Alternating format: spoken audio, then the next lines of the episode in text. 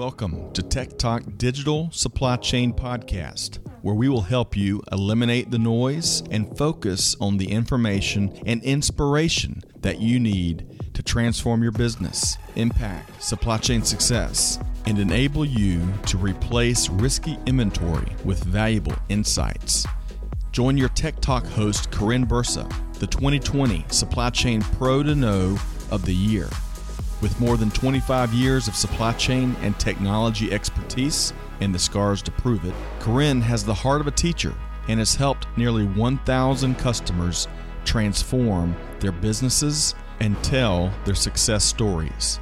Join the conversation, share your insights, and learn how to harness technology innovations to drive tangible business results. Buckle up. It's time for Tech Talk, powered by Supply Chain Now.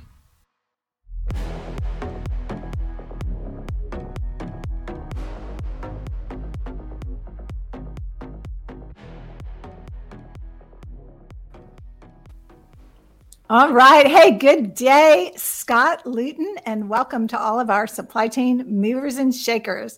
Glad to have you here today for Tech Talk Live.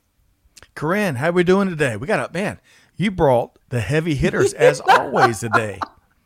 I will tell you guys the the pre-call. So in our green room beforehand, I learned so much in 10 minutes about our guest today that I didn't know. And I have known Art Mesher for probably going on 20 years in the industry in general. But we are, you guys better buckle up because you're going to be entertained and informed as a result of today's conversation. Agreed. You know, the best stuff always takes place in this pre show. It was a mini master class on entrepreneurship, supply chain, and leadership, and then some. So buckle up. We're going to talk about the three V's. We're going to talk about what's going on across supply chain, what should be going on across supply chain, and a lot more. But Karin, what we're going to for for the three folks that may not know the one and only Art Mesher, we're going to kind of share his background in a minute. But what else are we talking about here today, Karin? Yeah, you know, I I continue to believe supply chain is the place to be. There's so much opportunity for practitioners, technologists to make an impact and make a difference you know inflation is is a concern right, right. And, and, we're hearing daily about stockout shortages increasing costs there was a great article that uh, came out today in supply chain dive and it's on it's specifically focused on the chemical industry and, right. and according to you know uh, recent research done by john dunham and associates chemical distributors 85% of chemical distributors say that they are stocked out on at least one item. Wow. Right? And it's getting worse. And it's what- getting worse. Now, some of our audience might be thinking, oh, I'm not in the chemical industry. That doesn't affect me.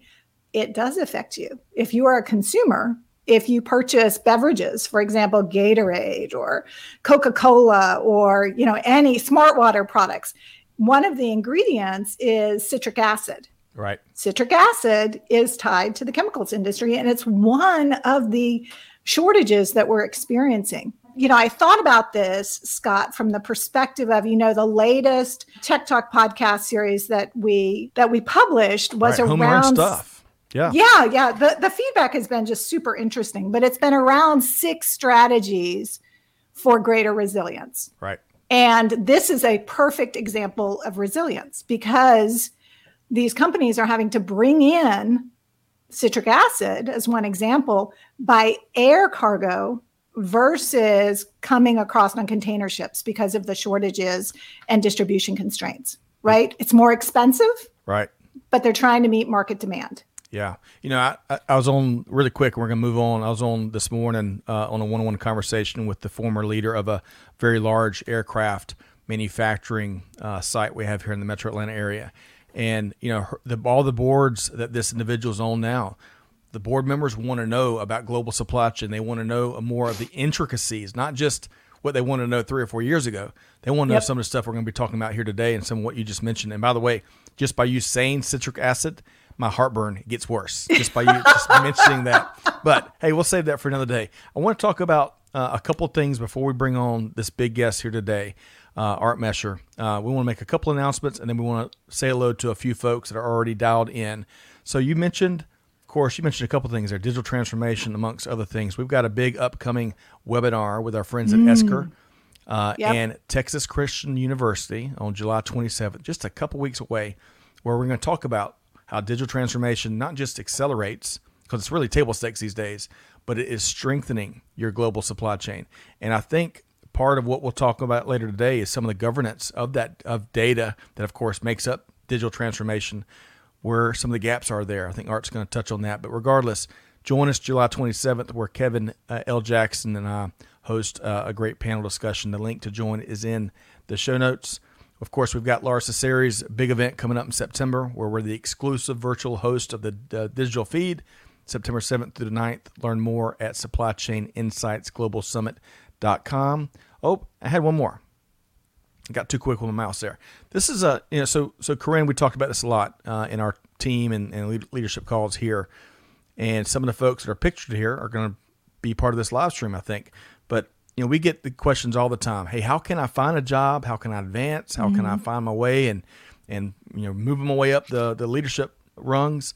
Well, we want to answer or, or start answer more effectively those questions we get all the time. So we have put together a home run panel of experts that can talk about a, a wide variety of really true best practices, very practical, and a three hour live session, and it's free.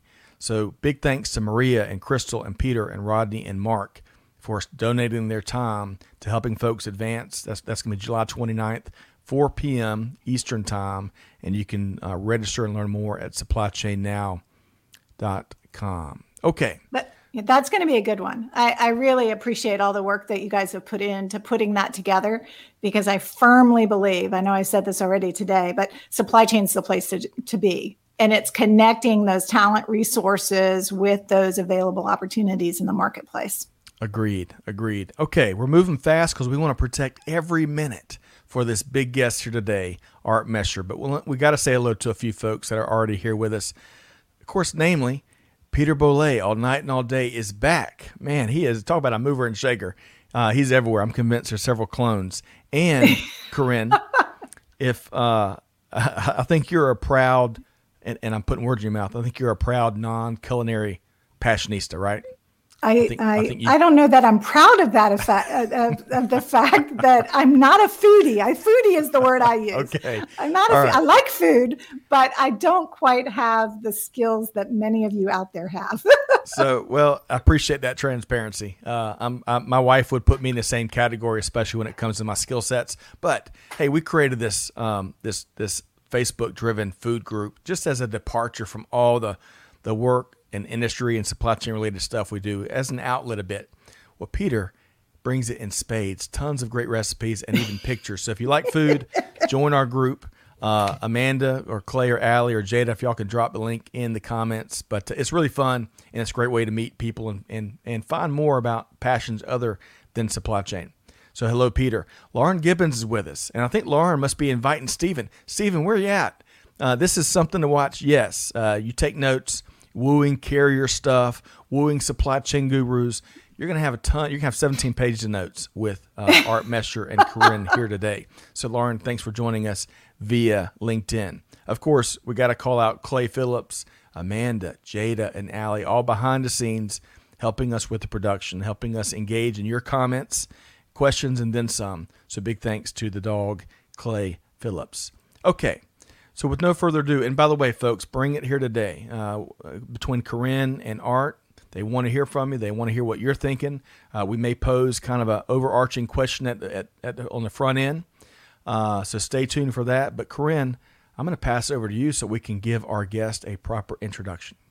Absolutely. You know, and to give him a proper introduction, to give Art Mesher a proper introduction, we could actually use the entire live stream today just to talk about what he's achieved. In fact, one of the things that I, er- I learned before our pre show is that Art has started or invested in 10 software companies that focus in supply chain that are now worth more than $10 billion. Wow, with a B right with a b 10 billion dollars in value and many of them are still continuing to innovate and grow so that's one of his accolades that I didn't even know about before today. Um, but some others are that he was the first technology uh, leader to receive the Council of Supply Chain Management Professionals Distinguished Service Award. And that was in 2008. So the very first one. And there was an uproar around that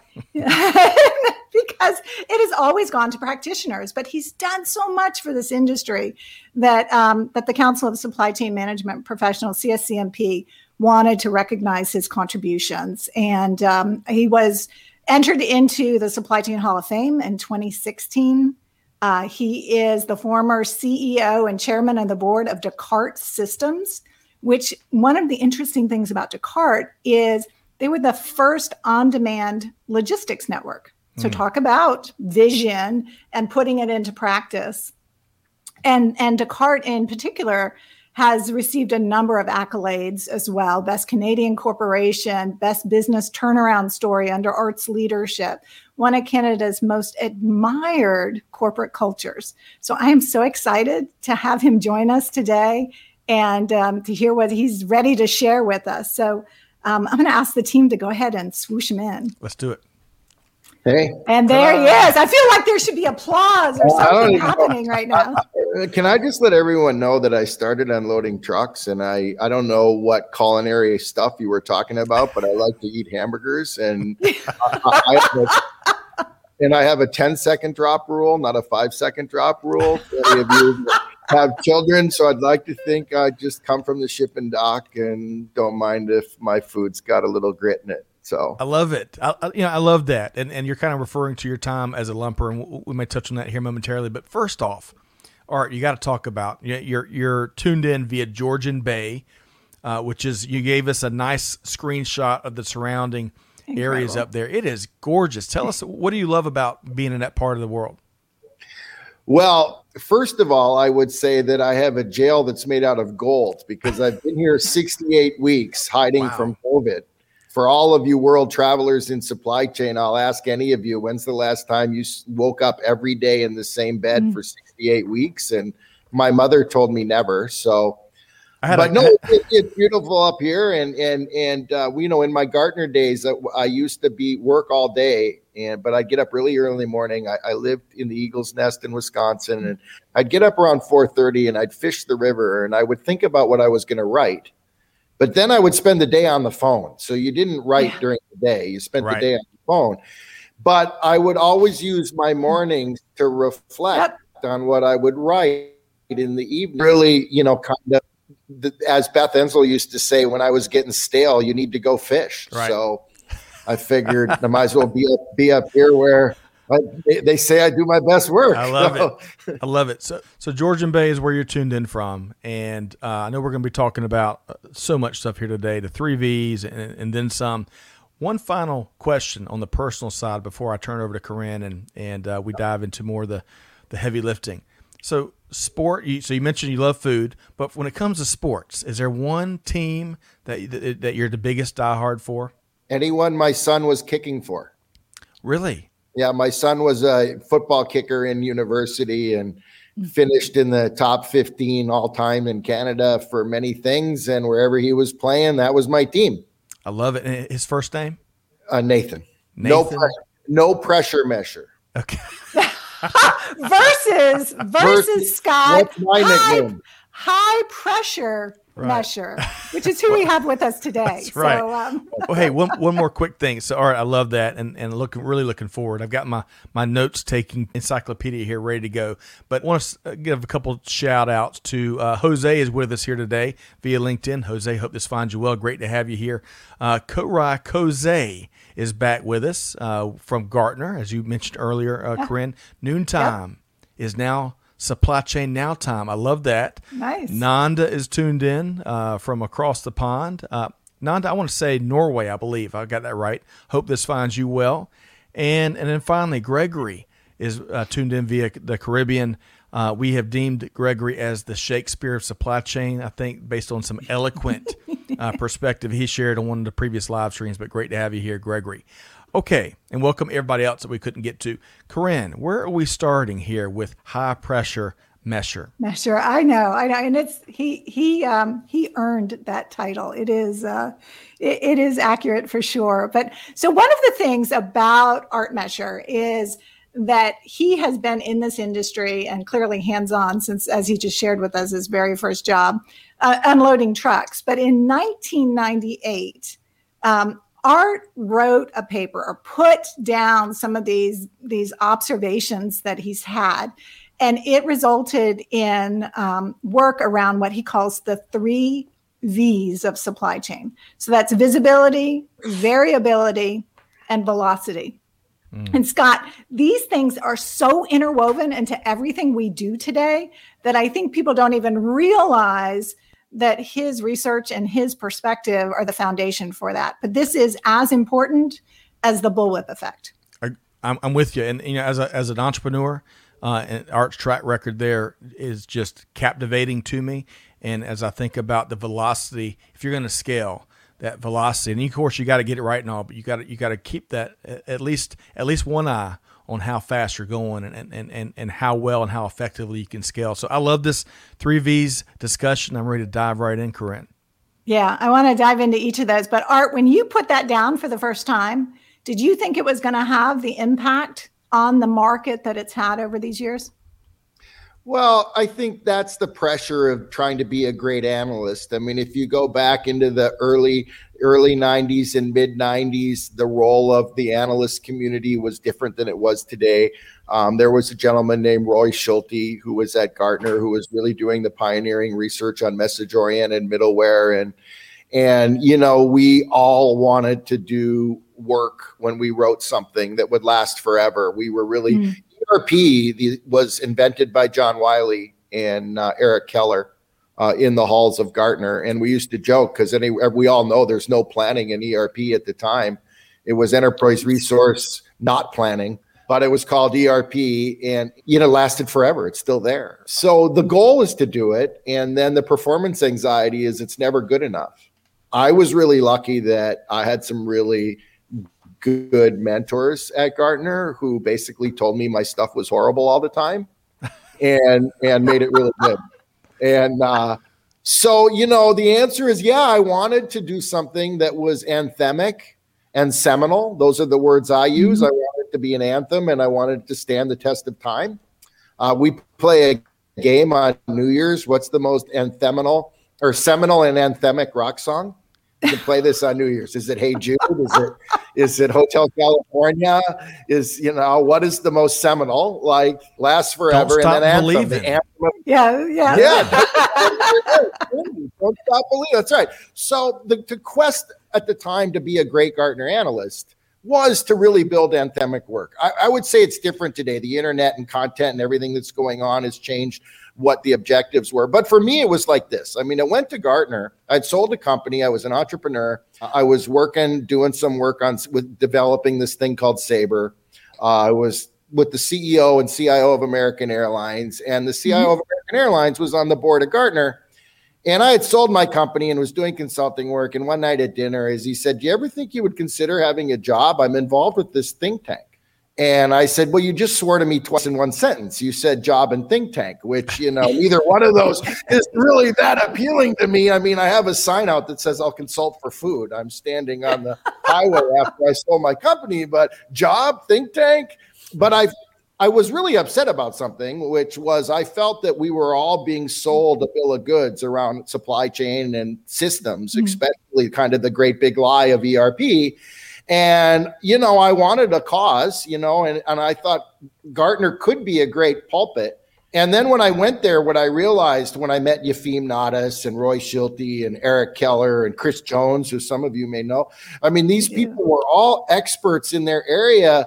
That being surrounded by all these really, really smart people was going to mm. be the most amazing opportunity. And then the pulpit that Gartner gave me at the time what was amazing. And then the, the business was easy. All I had to do was say, "Oh, you bought SAP? Oh, you know what you don't have." Or you bought Oracle. how, do you know how you're going to tie all those five disparate applications together? The if you remember the IMI Mathematique suite. I do. I do. Yep. Total bill of goods. And so that was really attractive to me. The problem was is you'd answer the phone and the phone would be like, "Hi, Mr. Gartner Group guy, can you can I answer a question for me? What should my supply chain strategy be?" Or, "Hey, can you tell me what what what's best in class? I want to be best in class. What does best in class look like?" And I'm like, "Okay, can we back up? Um, first of all, what you make and how you make it, where you make it, who you make it for, who you sell it, how you sell it, who you sell it through." Okay, all of that really has to do like, is your stuff expensive? Is it cheap? Is there a lot right. of it? Is there a little right. of it? Is it make to order? Is it make to stock? Is it process? I mean, like, there's no answer to these questions. I think I'm just gonna go fishing, Art. I'm just gonna go fishing. I'm yeah, we, we, start with fishing.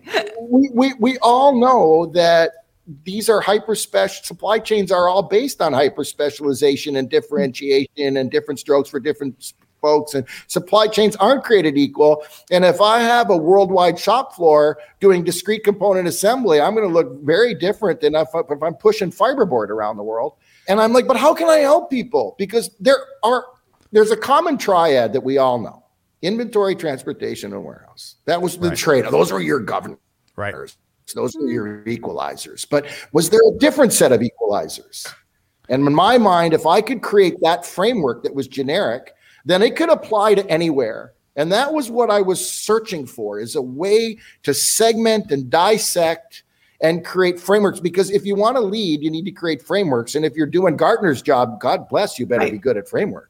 Right. So, so that was it. And then the three V's, it, it, took about a year and it was a lot. I will tell you, I've written a, a 20 year update on that that took about a year. Mm-hmm these are very painful for me. People who know me know I go lock up in a place called the Eagle's Nest and I rip stuff up and I'm up in the middle of the night and and uh, yeah, you know. But so we, we want to dive. I think we're gonna we're gonna dive in deeper in each of the three V's. I want to share just a couple quick comments and then uh, Karin, maybe we'll stick with visibility before we move to velocity here. But I want to uh, say hello. So John Buglino is back with us. John, how you been? I uh, hope this finds you and the Optessa team well. We have Sayad is back with us. We enjoyed a live stream uh, with him and his, his colleagues there in Pakistan. Feels like forever ago, but probably about eight months ago or so. Great to see you here. Andy, great to have you back. He says the three V's. That sounds like big data. Uh, they can they can sniff it out. And then Korai Koze says, preaching to the choir art. Start with thinking to lower the anxiety for solution. I love that. Okay, so Karin, I know we, have talked a little bit already about visibility, but do we want to? There's this quote here that I want to get Art to speak to maybe a little bit more. Knowing what has already happened no longer offers advantage. Art, yeah. tell us more. Yeah. I love that. Well, I mean, I think we will, you know, we all wish we could see around corners a little better. You know, history's history, but I'd like to know if someone's going to hit me in the face beforehand so I can duck. But you know, I, I, think the reality is is that when we think about visibility, we were all like, "Where's my stuff? Where's my stuff? Where's my stuff?" Mm-hmm. I don't know how many pictures I saw in 1995 of what they called the glass pipeline. Yep. You know, and and you know, I think it's 2021 the last time I looked. So I mean, the good news is 25 later years later, maybe we can answer the "Where's my stuff?" But that's really not much of the game. Like, like mm-hmm. uh, the reality though is ninety percent of our people can't tell us where our stuff is. Like I said, we can just stick someone to space, but people can't tell us where our stuff is. But you're not going to win anything knowing where your stuff is. You're just not going to be behind anymore, right? And we're entering a new world of surveillance, and visibility is really about knowing upstream when things are going to happen and being able to predict things are going to be able to happen, and to be have vis- visibility to see things more holistically, more completely. I, I, don't need to tell anyone in the room that end to end visibility, whatever that may mean, is way more elusive than shipment tracking. It is. It right. is. And when, and when when I'm talking with supply chain leaders and they they tell me their transformation initiative they need visibility. My first question art is always what are you going to do with that visibility? What are you looking to do what problem are you solving or what time are you taking out because of this visibility or you know how can i trade visibility for inventory or inventory buffers in the mix so i do think visibility is really important and i think one of the things that you touched on in your work is it's not just visibility reporting what happened it is using the past to better understand the present and future and what my alternatives are right? And then you dovetail that with the second V, which is velocity. So let's talk about speed. Let's talk about velocity. Yeah, I, I, and again, one of my favorite of the three V's here. But elaborate more on velocity, and then we're going to probably dive a little bit deeper. Art. So, so for starters, why is it why does it matter? I'll play the I ask the stupid question. Why does velocity matter? Well, I guess uh, you know it. Look, if we think about product cycles, or we let, let's first start with with product differentiation. Okay. The time that a product is differentiated based on its unique product attributes is collapsing rapidly. So if you used to get a three to five year advantage with some innovative new product, you're lucky if you get 18 months. So the, the rate that a product commoditizes is accelerating. So based on that, the way that you differentiate in commoditization environments is creating differentiated services that surround your product like supply chain services. If you're a distributor, obviously the presence of yourself in inventory is somewhat unpreferred for a manufacturer who would like to go direct to the customer and squeeze the margin. And but the distributor needs to compete by offering all kinds of really cool services that add right. more value to the customer than the manufacturer can. And he wraps those commodity products ar- around service. Well the reality is is that the speed that you're going to do that is going to matter. So my, my fundamental postulate is that the visibility of capacity and performance across networks that we're always on always connected now if you go back to my primary research papers mm-hmm. on federating networks because we're always on and always connected and have this new network awareness in the world we have the ability to see capacity. And then if we have visibility into capacity, we have the ability to assemble and reassemble trading partners much more rapidly. So what I believe is there's going to be an end to permanence. We used to have very long supply chain relationships with people, but now if you look at all these different network a marketplace or supplier sources or things like Tealbook or you know lots of different vertical specific aggregations of catalogs what we're going to be able to do is we're going to be able to source and resource much more rapidly. And we're going to have less long relationships and more frequent short relationships because we're going to be mm-hmm. constantly recombining with trading partners to create unique products, customer, channel, offerings, especially as we get into fulfillment of one and personalization. You know, we can stretch this down right. the street. But fundamentally, it's the difference in permanence of relationships, and that we're going to have a lot more very short term relationships with people. And then we're going to go get something different. We're going to have a different right. product, different channel. And the speed of that, that's where the game's going to be won. The game's going to be won on the speed to accommodate. We talk about resilience. Oh, you know, I got a supplier in Asia and I got a boat stuck somewhere and I need to find a new supplier. That's the tip of the iceberg. Mm. And what we're really learning is, is that we what we need to do is we need to have supplier liquidity.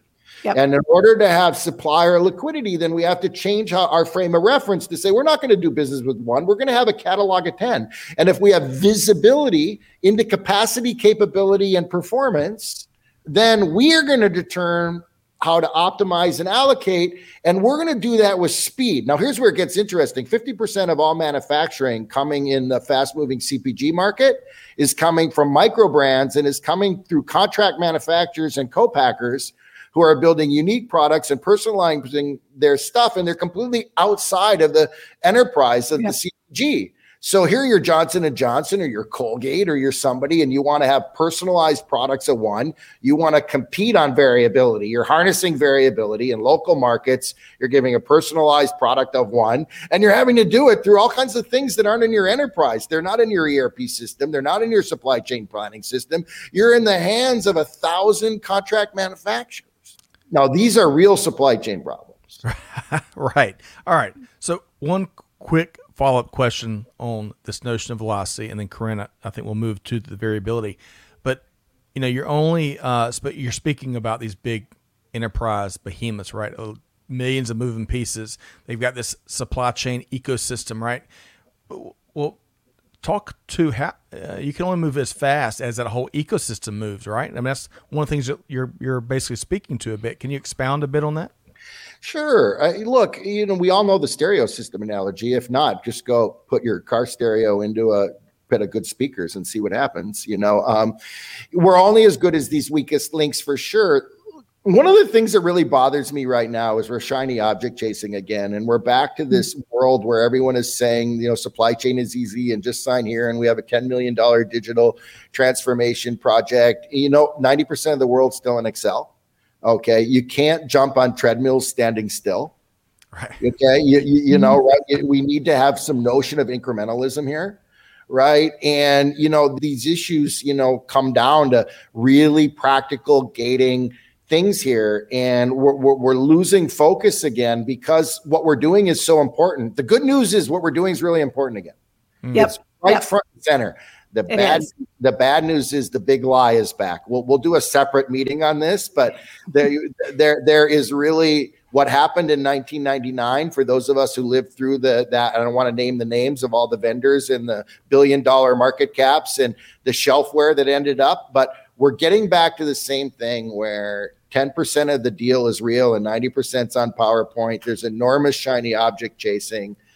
And the reality is, I, I have more faith in the little guy than the big guy because if you understand how little guys win, they win by being mm-hmm. fast and nimble anyway yeah. right? The, the mid market and upper mid market person wins because they're fast, they're quick, they're nimble, they're responsive, they're unique. And so this is where I think there's great hope. Uh, I'm a little less hopeful for what we might call the Gartner 25, and no disrespect to Gartner or those 25, but you know what everyone thinks is great isn't not necessarily winning differentiation. And mm. if we want to s- really study supply chain winners, who pick companies that used it to just kill their customers and own their market. Mm. Yep. And I yep. so wait, of- I'm going to make one connection. Not kill your customer, kill your competition. That's right. not your customer. You want to make yeah. friends with your yeah, with, yeah, with no, those no, customers. No, yeah, no, that's I got to interrupt there. That, that's right. right. So that, uh, on that note, though, so we've talked about two of the V's so far. We talked about visibility. We talked about velocity. But you just you do this in such an integrated way. You've already talked about the third V just a little bit, and that is variability. So when Art, when I hear you talking about supplier liquidity, right? That is that's a mind blowing you know, just aspiration for a lot of businesses. But the first thing I think of is what about the variability that that brings in to my planning process? So maybe we'll come back to that, but we've talked visibility, we've talked velocity. Let's talk variability because I think this is one of the biggest challenges. And certainly with COVID, with port closures, with container shortages, with ships that block the Suez Canal. I mean, we've had nothing but variability that's had a global impact for the last 18 months. Yeah, I think that that's a plane to discuss, which has to do with reaction time. And, you know, look, and, any, you know, I, I, don't remember which general senate, but he said the plan was that planning is nothing, you know, the planning is nothing. The plan, the plan is nothing. Planning is everything because it's broken five minutes later. And, yep. you, you know, we learned from the military systems we built that, you know, nothing went right you know on the battlefield and but but it's it's not that's at a TCO level, what I call total cost of ownership level. Let's talk about total cost of opportunity. Mm. Let's talk about big TCO. Okay. And where variability really matters is, is in the following is, is that enterprises are under enormous pressure to simplify. So many companies that are on this phone or working in practitioners, their businesses are trying to standardize and simplify and they have the ERP or the architecture police or whatever systems programs they're in there, black belt, Six Sigma, whatever the fad mm-hmm. is to standardize and simplify. By the way, I'm a big fan of standardization, right? You got to be careful about simplification, simplifying though, because you buy three different companies, you put them all together, you say you want to standardize and simplify, but one of those companies was competing on a very differentiated and diversified process that you really actually need to support. And so here's what it is companies have been running from variability. They've been afraid to integrate. So mm. they minimize integration liability. That's a philosophy of a oh, gee, I'm afraid to, I don't want all these trading right. partners. I don't want, I, I, want one system and I want just, just as little trading partners as I can have. Integration is really hard. And I just want to buy the thing from SAP, Oracle, Infor, whoever it is. And I want it just all to work and they want to minimize their integration liability. And then they're like, oh, well, we need to go through SKU rationalization and we need to clean out our portfolio. Blah, blah, blah. And the reality is, is we're running from the one thing that we need to harness. What we need to do is we need to maximize our integration ability. Okay. Not minimize our liability, but maximize our ability. And then with that, we embrace the variability we embrace the trading partner communities at large. We network with other networks. And when we harness variability to allow us to have access to customers and markets and using velocity to assemble and reassemble with speed and grace to create this notion of competitive differentiation, which is I can put it together faster and cheaper and better than anyone else because I got really good at putting it all together. And you know what? That's what you got to do today. You got to be really good at putting it all together. Discovery all the way to delivery discovery back to surveillance and what are people looking for before they're going to buy it and shaping what they may want to buy when they buy it. Having digital probes all out there on that front end understanding mm-hmm. patterns of behavior and buyer behavior and consumption and forecasts and weather and all of those things. And then all the way down to delivery which is did you get what you want when you wanted it? And what if you want to return it? Right, right. And, and, and putting it all together is the game. And so this hard we, we got to change the mindset that we're not running away. We're not trying to minimize integration liability. We're not trying to minimize variability. We need to embrace and harness it. Hmm. So uh, before we continue, Karin, I want to share just a couple of comments here. I'm going back a little ways. So first off, Charles, great to have you back. Charles Heater, uh, thanks so much for being here in the cheap seats, as he calls it, the skyboxes or the loge seats, which I believe is um, uh, French. Let's see here. Greg Gregory says enhanced visibility through intelligently integrated technologies in the instance of those in the shipping industry certainly impact to the prevention of loss in commodities due to faulty equipment, loss through incidents at sea. So all parties can make better and more informed decisions. And we're seeing more and more losses at sea. Just one more complicating factor here in the age we're living in. Great points there, Gregory. I want to add as Peter clarifies, loge is the French term, loge seats. And he says, most expensive seats at any venue, we're just that valuable. That is right. All the comments are just that valuable. Hello, Nerfad. Great to have you here today. And John B is a big fan, Art, of what you're laying down, as is uh, Charles Heater, great end to perspective. And Karai says, variability equals ecosystem equals mm-hmm. no single point of failure. Yep. All right. Yep. So, so, so along along I want to make a comment on one of the comments that he made about visibility uh, sure. on, on, chip containers and everything. Look, we can dumb this down into you know, or, or, or I call it abstract up to something really simple. Is if we want to make better decisions, okay, we we need to get more information from sources that are outside of our enterprise. I call it the shift from me to we. It's really simple. If we want to make better decisions, we need to get better. So here's the question that I want to ask that you know in your polling thing, or yeah. Mm-hmm. love to hear a response. If we want to make better decisions, we need to get more data from the outside. So with that said, I'd like to understand if companies have formalized data sharing policy? Have they actually gone through and determined what data they think would be private, what data would be semi private, and that they would share it with some, and what data would be public? They're willing to share it with everyone. I mean, again, if I can see your capacity, like if I want to buy manufacturing and I can see 20 people's capacities, I'm more likely to do business with someone who would show me that capacity availability. If I had quality viewpoints of them, I might pick them. But if they won't share it, they're not on my list. And I know lots of people who say, I don't want to share capacity. Right. Yep. Okay. So there's a tag along to this. And do you have a formalized IP policy? So, folks, I'm going to turn it back over to Karin here in just a second. But hey, we'd love to get your feedback um, during the rest of the 20 minutes or so. We're going to have Art here around formalized data sharing policies what's public, what's private, what's shared, uh, IP uh, ownership, IP uh, considerations there. And hey, if you don't get it in, if you don't get your POV in here while we're live, still send it to us. Send it to us uh, via social, and we'll get that shared with Art. Okay, Karin. Yeah, yeah. so I mean, going? there's so much good stuff. There's so much good stuff I want to dive into. But Art, you've really hit on something that I think is important. So as technology has evolved, right, and we all talk about machine learning and artificial intelligence, these techniques, these algorithms, this mathematical approach is data hungry right? So what you're talking about in in the context of are you willing to share your data? And can you harness new data outside of your enterprise to use as market signals as well?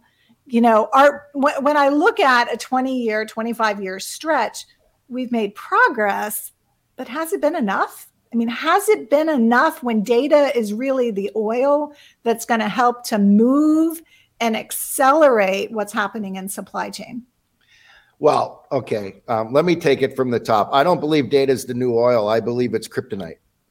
Ah. Okay. Man. So it, it, you know, and that's from a Titan, ladies it, and gentlemen. Yeah, that's from a use, Titan. I, I, can use it. To, I can Lex use Luthor. I can use it to kill Superman. Okay. Yeah. Data is the new kryptonite, right? I love and that. Yeah. it's not just the new oil because everyone uses oil, but gotcha. you know, we're you know, Amazon is is an example of a death nail uh, to some Superman. Uh, yep. You know, um, who would have thought an online bookseller would take down Sears? Mm. Um, so so yeah. So so look, let's get to the fun. This is the problem. The problem is is that our data is bad Everybody's data is maybe somebody's got really great data uh, out there. If you do, please let us know here so that we can give you awards and you know we can talk uh, whatever you do i want to copy it 100 times over again so if any of you've got great data please let us know but you know, the reality is we need like a data spa and hygiene service, and everybody needs to go there and you know get shampooed and conditioned and get their data cleaned up. And clean data is really, really hard, and it's really a lot of work. And all these people are saying just pay $10 million and three years later your digital transformation process is going to kumbaya take care of everything and you know what i can tell you the one thing that's going to kill it all is the same thing that's killed it all all the time mm-hmm. and we need to get focused on this which is about our data and, and cleaning it up. But there's also something else that's very institutional. And I wrote about this in the late 90s, which is the speed that this data is going to be moving is going to create what I refer to as a data velocity discontinuity, where the data is moving faster than the systems can support. So, how many systems are really network aware, event driven, and real time? Okay, most are not okay, unless it was built in the last three to five years, it is probably not really network aware. It's probably not really distributed to a notion of true all, all time, real time, never down, highly distributed. What we really need today to deal with the speed of this data doesn't exist in a lot of places. And by the way, because we're always connected and always on, and we now have so much more data, we have 10 times more garbage. Right. Right? You know, so yep. the the noise is hyper amplified, which means we have to do more work to make sure we have clean data. Now, you talked right at the beginning about inventory, yep. and right now we have stock out and allocation situations. You know what? I love this because now good customers are being rewarded. And if you've been a mm-hmm. bad customer and you've been jamming your supplier and you've been paying them late, and they're like, "What? You want what?" Uh, yeah. uh, well, no, uh, no, uh, you know what? I got eight other guys there, a lot nicer than you are, or getting it before you are. Or they make it what I call strategic inventory, and they say, "Oh, you want that? I got that, but you got, you know, those three competitors. Pay for it, yeah. You yeah. business with. I need you to give me all those orders next year if you want that little bit. So we're actually going to go through i think we're going to have a bullwhip effect here so what we're going to mm. have is everybody's going to be so concerned about this stockout thing that we're going to start bloating her all up again and then we'll see a muted demand pattern after we get through this euphoric oh my god i can go out to eat and party shit that everyone's sorry that we're doing every day right now um, you know i want the, you at our next party art you, you yeah. got to be at our next party you know, by the way, it's an acronym for software, hardware integrated with telecommunications. And most customers have a pile of software, hardware integrated with telecommunications. But but you know, so this is really this is where with the, the quality of data, cleaning data, you can't jump on a treadmill standing still. We got to get back to these real fundamentals and we got to get back to incrementalism Right. With this big bang three year digital, tra- you know, we're going to be back. I predict right now that everyone will get 20% of the PowerPoint on any deal that's over $3 million right now. And lots of enterprise, you know, I see what's going on again. And it's the same thing recycling itself. I just hope we can keep people focused on doing what they need to do. Figure out how to differentiate yourself. Yes. Clean up your data. Art, I'm with you. And, and Karin, I'm going to share some comments, and then uh, in a remaining 15 minutes or so, I'll let you decide exactly where we go next, Karin. I want to share, though, Peter really enjoys agree art. Interestingly enough, it is a top question when I did site visits and often discovered they were underutilizing their potential capacity. Nerfad is very optimistic. He says, I think full end to end visibility will be actualized 100% by the fiscal year 2136. I love yeah. Man, I hope you're really wrong. It's very there. precise there. Yeah. Yes. Yeah. Charles says we need growth in data analytics jobs. And of what course, does he mean by that? Yeah, Charles, elaborate a little bit more on what you're what you see as a, the need there. Peter, data, yes, but it needs to be clean data, as you alluded to earlier, yeah. Art, because garbage in is garbage out. Excellent. Karak Jose says, hey, check out the German automotive data sharing initiative called Catena X. Seems that the coin has started That's right. That's right. That's a very good example. Yep. Pail equals bucket equals container equals vessel equals a big mess is a new equation Peter is sharing.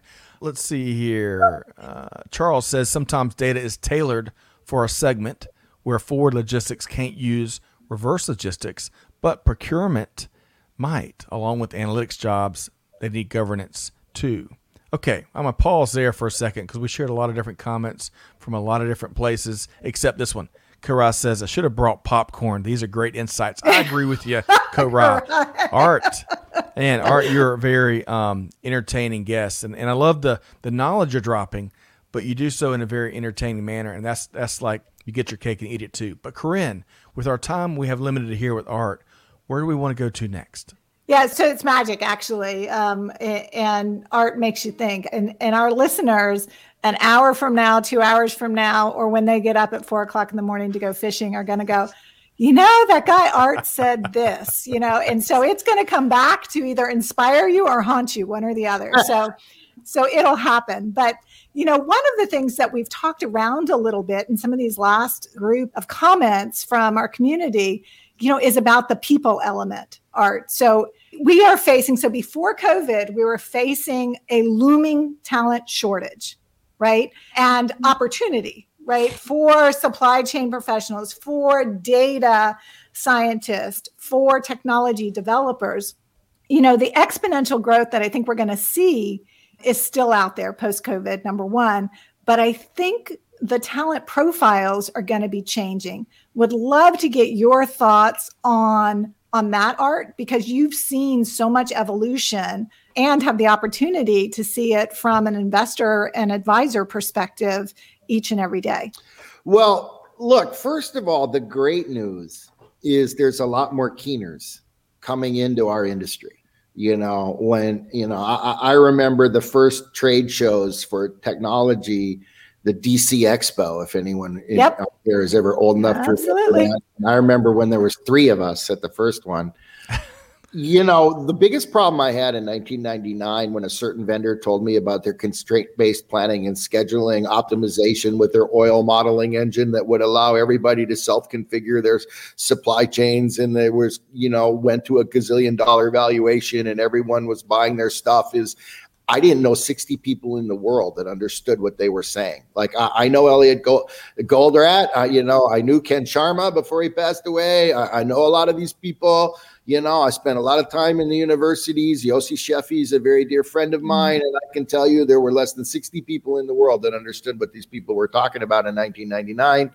and they sold a you know, tens and tens and tens and tens of millions of dollars worth of deals but then who was going to implement them? Who was going to train the people? Who's going to run these things for crying yeah. out loud? I mean, how how many people who understand everything they just said wants to go work for like you know pick a name? I don't want to say one or I'll offend somebody, but you know why would you work there when you could go work somewhere where people understood what you were talking about?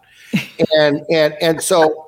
You see, when when when when Accenture, when when SAP brought R3 over from Europe and we're selling global financials, there were thousands and thousands of accountants who just wanted to stop the shoebox from showing up at their office. And the, if they could electronify the global financial records of their customers, their cost per audit would collapse and their margins would go to the moon. And they could make all kinds of money in the other division called the consulting division of the audit firm with the name Arthur. And they could, and they could then they could then bill a gazillion dollars putting in this configurable system global financials, which they understood because they all understood global financials. So there was this giant channel of people waiting to do work. But there isn't a giant channel of people who can go do all of this supply. Now we're talking about digital, autonomous, self-driving, mm-hmm. digital brain. You know, black black box bingo is meeting black box BS a bit, you know, and uh, you know the the reality is again how many people I saw a press release the other day that someone's hiring 500 people and I look they're they're all data scientists which by the way is great. I am i think data scientists are great. Uh, and we and I'm glad that we're bringing a lot of data scientists into our business. I tell every CEO yep. that I know that they should hire their own data scientists who should report directly to him to keep their own IT department honest. Separate mm. we got to be really careful again because we are selling really supply chain is hard it's really complex and you can understand all the math in the world you can understand all the data science in the world. You have to have a cognitive understanding you have to have a real understanding of what's the business what makes the business different what do customers care about how are you going to compete and then how are you going to use this supply chain to differentiate yourself and make you more competitive or at least stop you from dying and bleeding and get costed out and not you know we can hire 500 people but they don't know these things. Mm. there's still we don't have these armies of people. So the good news is we have a lot of demand.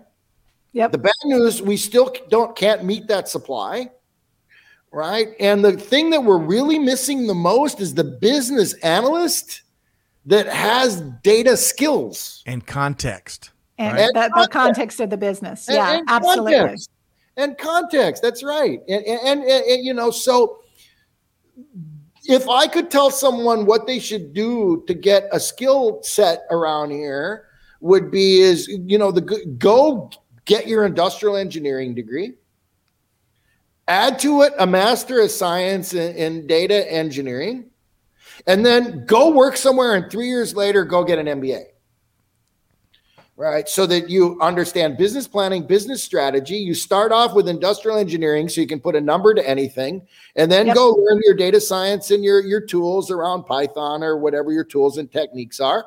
So, you know, go get the fundamentals in industrial engineering, go learn tools and techniques, go to work, get some knowledge, and then go you go look at an MBA or, or something around, you know, an MS, or, you know, something that is is is specialized in business.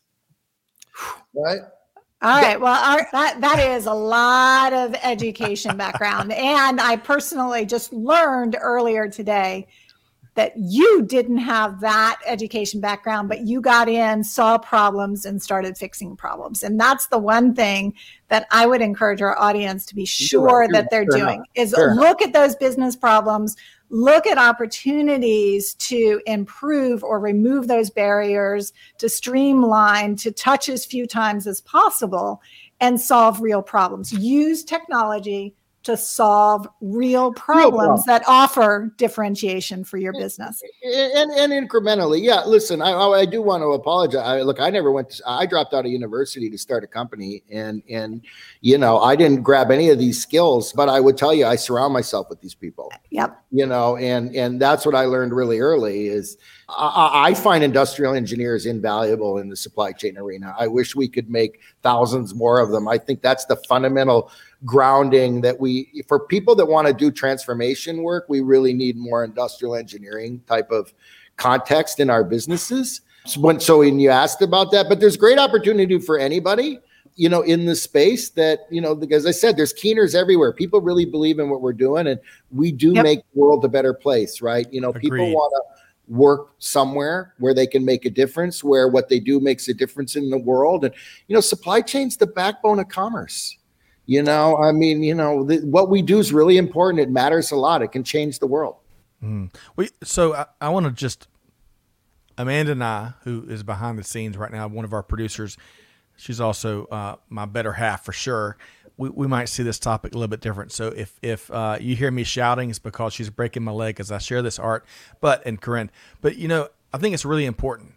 Art, I admire the fact that you just college wasn't for you. You had a passion to build and build, and and and clearly, it that decision has worked out really well. Ten supply chain tech companies, ten billion dollars in valuation, and I think, you know, we prescribe as societal doctors, college, college, college. That's prescription we're writing, writing, writing, even when it's not the right one. Right, and college is a great thing. Heck, I've benefited from my time for sure, but there's so many other opportunities outside of that that traditional four year college degree, whether it's you know, two year, whether it's um, technical degrees, whether whether it's just chasing a profession. you know, with, with uh, outright uh, abandon. I think that's that's the message I, I believe we need to uh, instill more and more in the generations coming up. Karin, is that what's your take there? Now, you know, I totally agree. You and I have talked about uh, about my background, and and college was for me, but but that work ethic. But one thing that comes across, and I know we're going to have to to let Art go here, but the one thing that comes across, I think, loud and clear, is Art Mesher has passion around solving these complex challenges, mm. and today we discussed those three V's, right? We talked about visibility, we talked about velocity, we talked about variability. These themes are still as important today and offer tremendous opportunity for differentiating your supply chain from your toughest competitor. Mm. So, Art, I want to thank you for joining us today and reminding us of that. And Scott, I think we need to have Art back. Oh, I think no we doubt. need to bring him back and have another conversation on many of these other topics that he's brought up today. I think we should talk about the great big lie. Yeah, I love it. I love it. because coming again and everybody knows it. And I saw somebody type in here, I'm talking about what everyone's thinking. It's really real. I don't want 15 years of scorched earth again. The last time this happened, it took 10 to 15 years for people to not be afraid or have anxiety to take on supply chain projects. Yep. And finally, everyone wants to jump in again and they're being sold the same bill of goods. Well, Art, hey, before you leave, I just want to share a couple of we, you got a lot of standing ovations here in the comments nice. here. Uh, Peter, oh my gosh, what a great rant that was. uh, the black box bingo, new t shirt ism. Charles says, build it and they'll come. R- Russ, who formerly led a supply chain group here in Atlanta, this rocks, he says. I love that. And plenty of other comments here. Really appreciate you, you as, as busy as you are, whether you're um, leading, contributing, fishing, writing, you name it to spend the last hour with us was home run stuff. We'd love to have you back. So, Art, a pleasure. High pressure mesher. A pleasure to have you here with us uh, today on All Supply right. Chain Now. It's been good, and, and everybody, uh, please stay safe, and maybe there'll be a day where we can see each other in person. Awesome. Looking forward Cheers. to it, Art. Thanks so much, Art. Thank you. Yep. Wow. What do you think, Scott? now you've met Art. I think those 10 businesses all are plugged into art and he powers it through his sheer personality electricity and, and knowledge. Um, really at those kinds of um, yeah i think what really stands out there beyond all the, the intelligence and the been there done that is the passion. You know is truly the world of supply chain and global business excites art. And and when we can get folks mm-hmm. excited that's how we we can solve and make progress on the challenges of our day and time. It, that that leads to engagement. It leads to real meaningful innovation, and that's what we need. So I, I love, um, really appreciate you bringing Art Mesher here today on the Tech Talk live stream here on Supply Chain Now. Thanks so much. I, I really enjoyed it. And and every conversation I have with Art feels a little like what we just experienced today. So that's the way he is, guys. Days in, day in, day out. That brain is always working and uh, and those ideas are always, always evolving over time. Hey, before you make your, the last point here and, and, and close this out, I, I want to, I think one of the many big lessons learned here today, one of the many is that Art shared is we've got a ton of more data, right? We're, we're the world is a data factory these days, right? It started back when big data started becoming more and more, I'll say affordable, but maybe more and more commonplace. The ability to be discerning as business leaders and really understand what's important, what isn't important, what a true signal is uh, out of the tidal wave of data. I mean, it's only going to become more challenging as we get more information and data at our fingertips. And I think that's where maybe where Charles Heater's coming. I know that's what, you know, a couple of comments we had as a group around the power of context. I mean, that's mm-hmm. going to be buckle up because I think we're all going to have to become better data analysts, certainly now and moving forward. Well, and so you know, my my thought on that is that we have to harness the data, find the signals in all of that data, that growing data, in order to transform data into information and then into action right? So it's what we do with those insights that come out of better analytics, um, a better understanding of our business, and the ability, as Art said, to change partners or to move and be more resilient over time. So lots and lots of opportunity around that. Totally agree, Scott.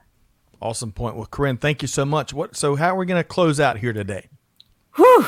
You guys, this is you. It's going to come back over and over again. Be sure you share this one with uh, with your network as well, and come back and listen to it again. I guarantee you, you'll hear something that that you missed in the wisdom that that Art shared with us today, and hopefully you'll get some inspiration out of that as well.